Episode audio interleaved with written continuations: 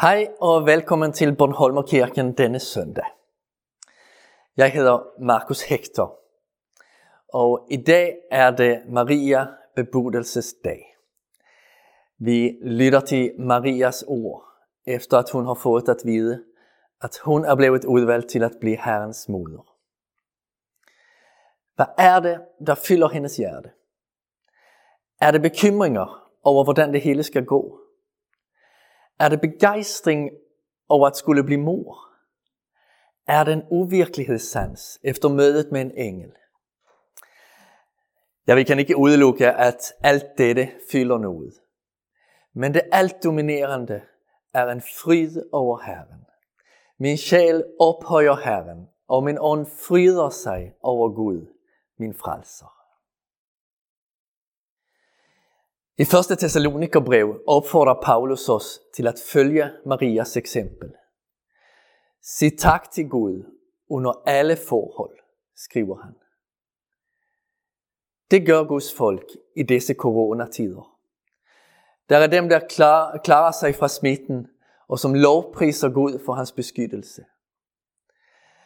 Der er dem, der bliver forklaret raske og lovpriser Gud for det hjælpende hænder, han sendte dem så er der dem, der lovpriser Gud, mens det møder sine sidste dage på jorden. I dagens evangelium påminner Maria os om at huske at give plads til jubel. Søndag betyder tid for tilbedelse og glæde i Herren. I disse dage søger mange folk redning fra coronasmitten. Regeringer gør, hvad det kan for at redde borgere og virksomheder fra undergang. Maria taler også om en omredning. Hun er åben med sin ringhed. Hun ved, at hun er et lille menneske i en usikker tilværelse. Vi fornemmer også, at hun ved noget om den synd og det mørke, der bor i hvert menneske. Den redning, som Maria har fundet, er ikke en regering. Det er noget langt mere personligt. Det barn, hun skal føde, er hendes frelser. Intet menneske på jorden vil elske Maria, Jesus som Maria gjorde. Og alligevel kan hendes kærlighed til ham næsten ikke måles med hans kærlighed til hende. At blive mor er stort for Maria, men at tage imod en frelser er endnu større. Kristus er løsningen på tilværelsens usikkerhed og hjertets syndefuldhed. Han offrede sig for vores synders skyld, og frem til vores sidste åndedrag ser han på os med sine varme, trygge øjne. Maria lovsynger Herren for hendes frelser, han som aldrig nogensinde svigter.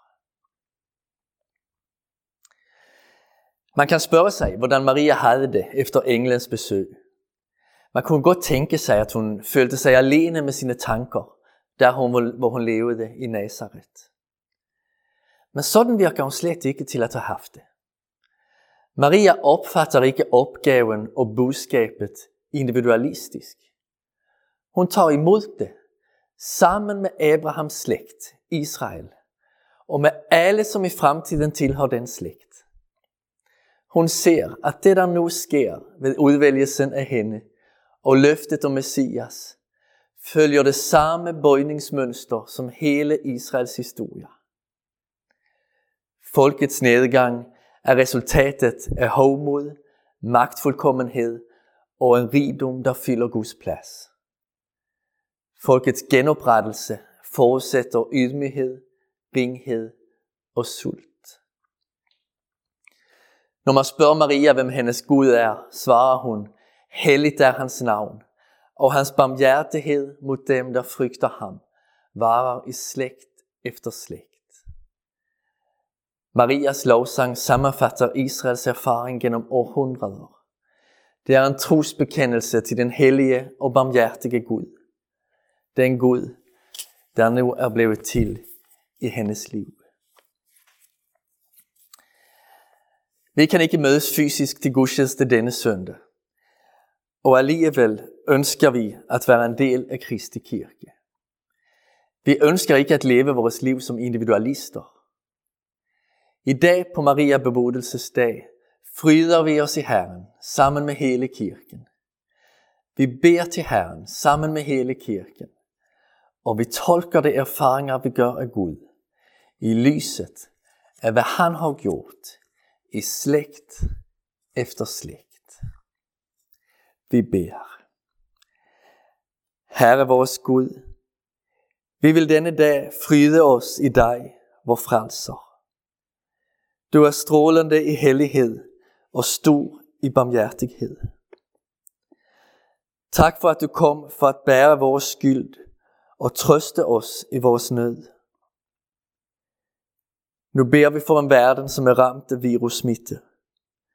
Vær nær hos dem, der lider. Styrk dem, der hjælper. Og omslut dem, der sover. Vis os, hvor vi kan gøre en indsats for vores medmenneske, og gør os villige at gå derhen, hvor du sender os. Amen.